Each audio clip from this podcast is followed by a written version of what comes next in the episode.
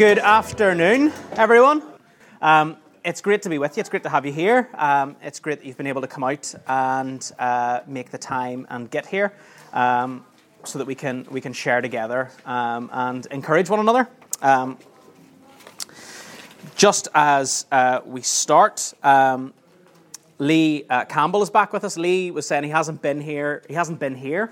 So the last time Lee uh, spoke to us at Gospel in the City, we were still over in, in Nero. So it's been a while since Lee's been here. and It's great to have him uh, back with us. Before Lee comes up uh, to speak to us, I'm going to invite Tom up. Tom's going to come and just chat us a little bit about something uh, that we're looking forward to in the next uh, few weeks. So Tom. The 6th of March, which is only three weeks away, we'll be having uh, uh, an event which would be particularly good for um, colleagues to come to. We've got a gentleman called Jeremy Marshall coming over from London. He um, was a very successful banker. He was CEO of the oldest um, private bank in the UK, Hoare's, Hoare's Co. He was living the dream, everything that this world strives for, he had.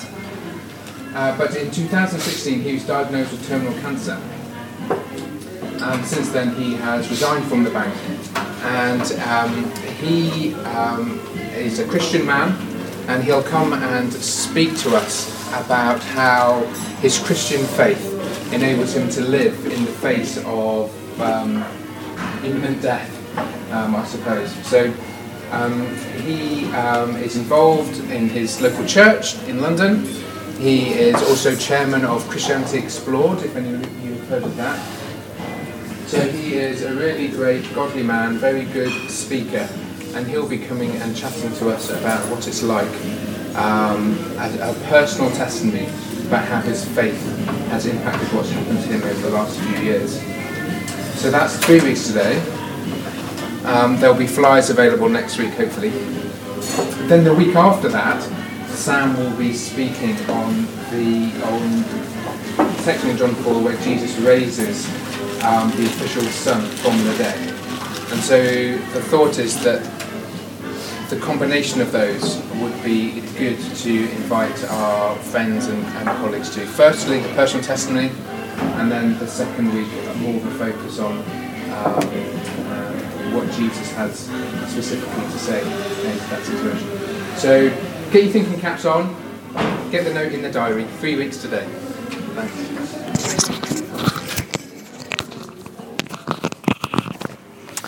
Thanks very much, uh, Tom. Um, so keep that in, in mind as well, and, and, maybe be thinking about who you could or how you could um, invite maybe colleagues along to that. Um, if you have your little Gospels in front of you, or if you've uh, got your, your phone or um, your own Bible, uh, we're going to be starting into John chapter 4 today. We've been working our way, making our way through the Gospel of uh, John and looking at what uh, the, the life uh, and the new start that Jesus has to offer us. And today we're, we're starting a, a three part series um, looking at this chapter, chapter 4, and the story of, of Jesus uh, and the woman at the well. So today I'm going to be reading uh, chapter 4, and it's going to be verses 1, and I'm going to be reading down to verse 18. Um, it says 15 on your hand up, but we're going to be reading down to verse 18. So let me just read that to you before Lee comes to open it up for us. Now, when Jesus learned that the Pharisee had heard that, sorry, now when Jesus learned that the Pharisees had heard that Jesus was making and baptizing more disciples than John, although Jesus himself did not baptize but only his disciples, he left Judea and departed again for Galilee. And he had to pass through Samaria. So he came to a town in Samaria called Sychar, near the field that Jacob had given to his son Joseph. Jacob's well was there. So Jesus, wearied as he was from his journey, was sitting beside the well. It was about the sixth hour. There came a woman of Samaria to draw water. Jesus said to her, Give me a drink. For his disciples had gone away into the city to buy food. The Samaritan woman said to him, How is it that you, a Jew, ask for a drink from me, a woman of Samaria? For Jews have no dealings with Samaritans. Jesus answered her, if you knew the gift of God and who it is that is saying to you, Give me a drink, you would have asked, and he would have given you living water. The woman said to him, Sir, you have nothing to draw water with, and the well is deep. Where do you get that living water? Are you greater than our father Jacob? He gave us the well and drank from it himself, as did his sons and his livestock. Jesus said to her, Everyone who drinks of this water will be thirsty again, but whoever drinks of the water that I will give him will never be thirsty again. The water that I will give him will become in him a spring of water welling up to eternal life. The woman said to him, Sir, give me this water so that I will not be thirsty or have to come here to draw water. Jesus said to her, Go call your husband and come here. The woman answered him, I have no husband. Jesus said to her, You're right in saying, I have no husband, for you have had five husbands, and the one that you have is not your husband. What you've said is true. The woman said to him, Sir, I perceive that you are a prophet. I'm going to end there. Let me just pray for Lee as he comes to, to speak with us. Lord, we thank you that you have brought us here today. Uh, Lord, we thank you that we can gather in this place to, to hear from your word, um, to be encouraged, to be challenged. Uh, and Lord, as we, as we come here now in the middle of a busy day, we pray you'll help us to um, have our minds and our hearts open to the, the leading and the guiding of your Spirit. Lord, we pray that you will speak through Lee. Lord, we pray that you will, by your Spirit, speak into our hearts and our minds, Lord. Help us to be focused. Help us to, to think deeply about your word. And Lord, as we go from this place back into our workplaces, we pray that you will let us know that you go with us. Um, Lord, help us to be that living water. Help us to bring that living water back with us wherever we go, um, Lord, and serve you. So just be with us now, Lord. Um, amen.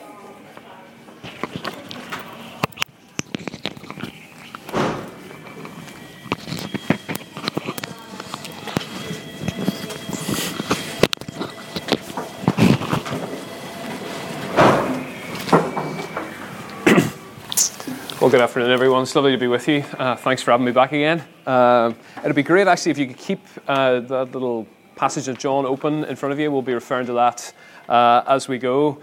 Uh, but as we begin, I, wanted to um, just tell you a little bit about a, an interview I, I heard recently. Um, so, at the grand old age of 38, um, Frank Lampard, professional footballer, decided to finally hang up his, his boots and retire after a, a, glittering career. And he was interviewed by a number of people, but one interview I saw was by uh, Gary Lineker.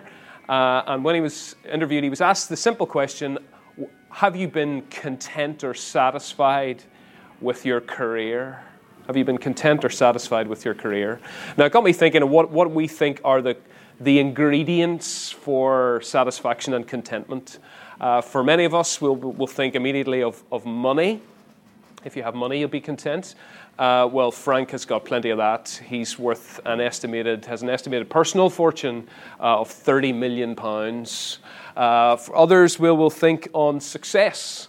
If I, if I reached success in my chosen selected field, then that would be a recipe for contentment and satisfaction. And Frank Lampard scored 211 goals as a, a record for a midfielder for Chelsea.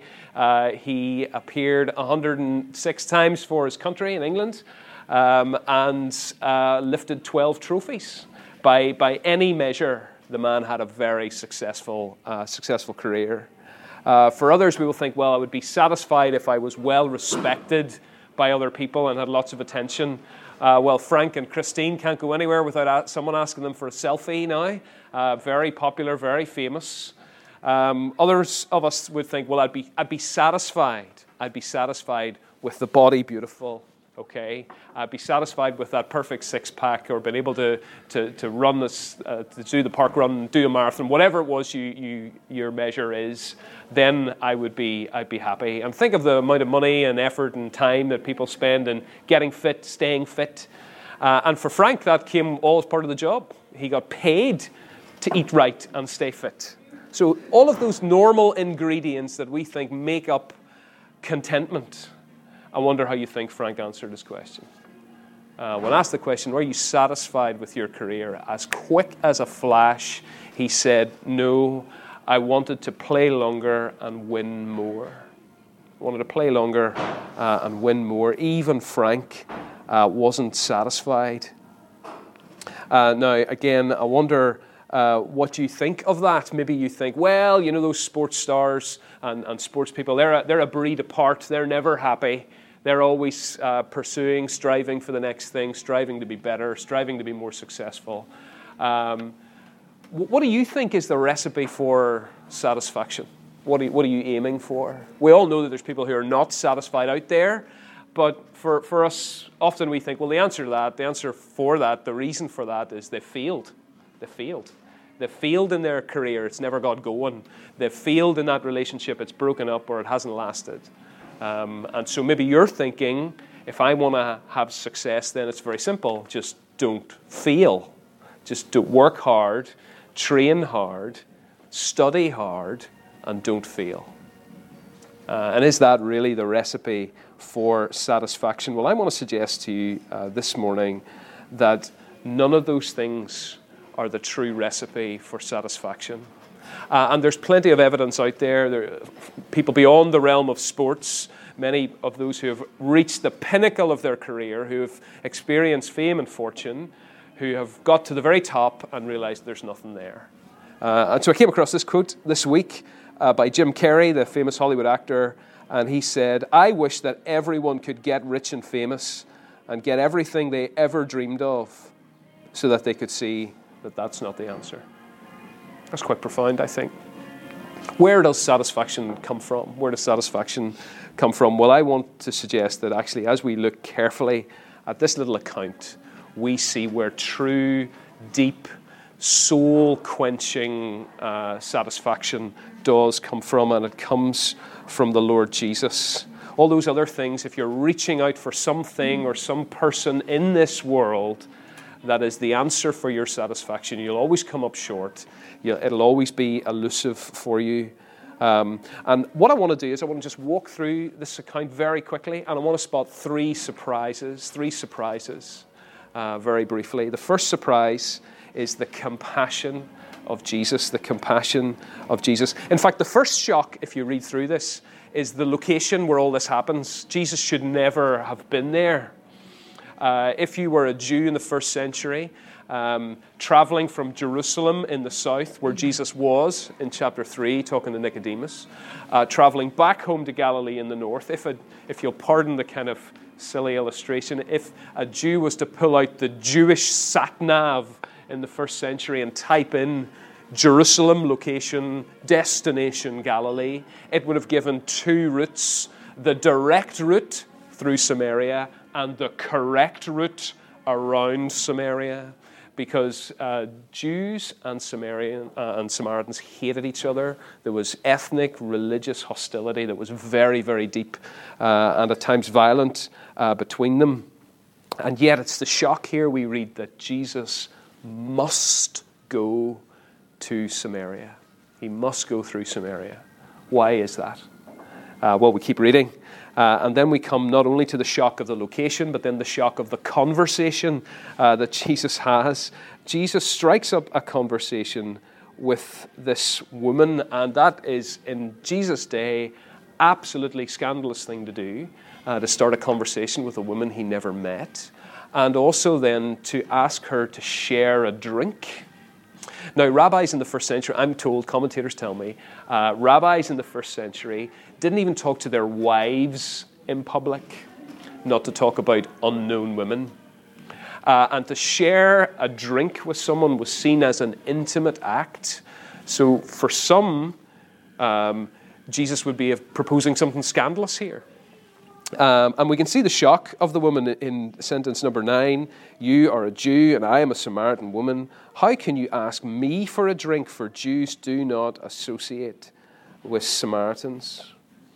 Uh, but then, as we read on, the, the whole scene becomes even more controversial uh, as you realize you start to look in between the lines, see the, try to add up the details to see what's going on here. We read that she's a, a, woman who's coming out to draw water in the middle of the day.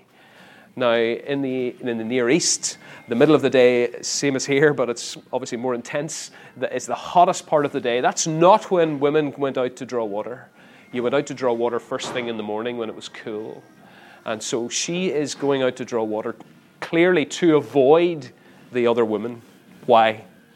Well, because as we read on, we, we discover that she is a woman who's been promiscuous, she's had multiple sexual partners, which in her day was a scandal, which her day would involve her being rejected by her, her peers, uh, mocked, ridiculed, scorned. And yet we see that Jesus chats uh, with her, that Jesus crosses every cultural, social, ethnic, gender barrier to connect with this woman. Uh, and really, the, the, the heart of the Christian message, the heart of the Christian message, which we see encapsulated here, is that God has crossed every barrier to connect with people like us. Uh, God uh, has crossed the cosmic barrier. He, uh, being the divine God, has, in the person of His Son, taken on human nature, uh, come, become one of us, so that He could connect with us uh, and meet us exactly where we are and not where we're supposed to be. I think that's an amazing idea, isn't it? Jesus comes to connect with us where we are and not where we're supposed to be. Uh, he is a God of great compassion. And so the message here is no matter who you are, no matter what you've done, uh, if you come to Jesus, you will find someone with great compassion uh, and find a welcome. And we'll talk next week a little bit about the contrast between the woman uh, and Nicodemus that we had, uh, you talked about uh, in chapter 3, but we'll come back to that. But first, I want you to see the shock, is the shocking compassion uh, of Jesus. Then, secondly, the shocking claim of Jesus. Um, after the woman asked him, how, how is it you're asking me for a drink? Jesus uh, returns uh, her question effectively with a, with a statement in verse 10 If you knew the gift of God and who it is that asks you for a drink, you would have asked him, and he would have given you living water. Uh, you think I'm asking you for something, but the truth is, I'm just that's just an excuse for me to offer you something. Uh, I want to offer you living water. And at this point, there's all sorts of confusion. She thinks H2O. Uh, but Jesus is using this, this, this metaphor of living water uh, as, as a picture for something far greater and far more important than, than H2O.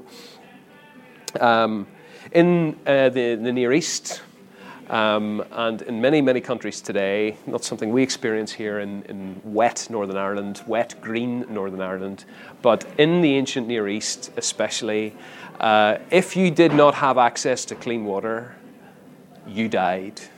Very simple. No water, no life. Okay? Uh, and so, what Jesus is actually saying is that he can provide something that will do for your soul what physical H2O, H2O can do for your body. He can offer us something that would do to our soul, provide for our souls, what H2O does for our bodies, uh, providing a deep, quenching satisfaction that nothing else can provide. Uh, you may think in verse, um, in verse 16, Jesus seems to change the subject in a weird way. Uh, so they're talking about living water, and there's a bit of confusion about that. And then Jesus suddenly brings up the, her relationship status asked her to go and bring her husband. Um, and it does look initially like a, a, pretty clunky change of gear and a weird change of subject, but actually, Jesus is, it's not a change of subject at all. Because Jesus is gently, compassionately, graciously putting his finger on the very thing that she looked to in her life to provide that satisfaction. What did she look to? Romantic love. She'll not be the first, she'll not be the last, who looks to romantic love to be the thing that satisfies the longing of your heart, uh, that completes you, that, that, that fills you, uh, gives you a sense of meaning and purpose. Um, uh, there's many people out there that look uh, for Mr. or Mrs. Right to be the thing uh, that satisfies them. But she's discovered that, in, that this has been a compl- this little quest of hers has been a failure. Uh, marriage one breaks down. Uh, and you can understand that. We were, they were probably young, uh, young and foolish. We all make mistakes when we're young and foolish. But then marriage number two, and three, and four, and five breaks down. And she's now completely disillusioned with marriage at all, and she's just living with a guy. Uh, Jesus is gently putting his finger on the thing that she looked to to satisfy her, but had failed. And she's not alone. Because if you come to any human relationship and think this is the, the person, this is the thing that will iron out the wrinkles of my character, that will heal me of the flaws that I've got, no relationship can ever stand that pressure. Uh, it will ultimately crumble under the weight. Uh, but Jesus is pointing to something else, something else uh, that will satisfy. But actually, the prob- before, we, before we get to what he's offering in more detail, just for a second, it's just worth pointing out that not only is what, she, what she's doing what we all do in different ways futile, it doesn't work, it's actually insulting to God. Uh, looking to any created thing, whether it's your career or success or a relationship, whatever it is for you, if you look to anything in this world to be the thing that satisfies you, the thing you live for, then actually that's what the Bible calls sin, actually. Uh, that's what we mean. Uh, and so, what, it, what we're talking about here is not just something that is futile, but something that actually is offensive to God. When we look to the gift and, not the, and ignore the giver, uh, that is actually offensive to God. We are built Augustine talks about uh, how we are made for a relationship. Our souls only find rest uh, when they find their rest in God. We are built for a relationship with God. Uh, if we choose to put something else at the center of our lives, it will leave a gaping hole, a massive void that could never be filled. It'll never be filled with success, fame, or fortune, or any re- human relationship. What we have on offer, however, is something that can satisfy because Jesus is God. Uh, to know Him is to know God. You'll, you'll come to that later in John's Gospel. Um, but lastly, I want you to see not only this, the, the, the, compassion of Jesus, the claim that Jesus makes that He is the only one that can satisfy as the Son of God, the Messiah. But lastly, and now we're springing out of this passage a little bit, but I want you to see that this, although it's a free offer to her, there is a cost for Jesus to make this offer. This offer of satisfaction, the quenching of the thirst of her soul, uh, requires Jesus to go thirsty. Requires Jesus to go thirsty. For him to offer her uh, that quenching satisfaction, he has to be uh, has to go without. Uh, we see that in his incarnation, his God taking on flesh, becoming one of us. Um, she, it is only possible because Jesus, uh, as the divine Son of God, took on a human nature. Uh, he experienced tiredness, he experienced hunger and thirst. He had to experience all of that to make this offer to her. But there's a second time that actually thirst is mentioned in John's Gospel. And John is a clever writer. Uh, and he always has, um, he never is totally satisfied with just a physical explanation of things. There is always deeper significance in what, he's, what, he's, what he refers to. And so Jesus picks up the fact that Jesus, from the cross, declares that he is thirsty. He is thirsty. Yes, he's physically dehydrated. But actually, at the cross, what is happening is Jesus is experiencing cosmic thirst being cut off from the source of all life and satisfaction, being cut off from his Father. Why? So that he could give us that relationship, so that he could give us that satisfaction that we don't naturally deserve, that we could never earn, but is given to us a, as a free gift from him. We in when you guys are all working in the city, it does feel, doesn't it, like a treadmill, like a treadmill always trying to get on to the next thing, complete the next project, get to the next level.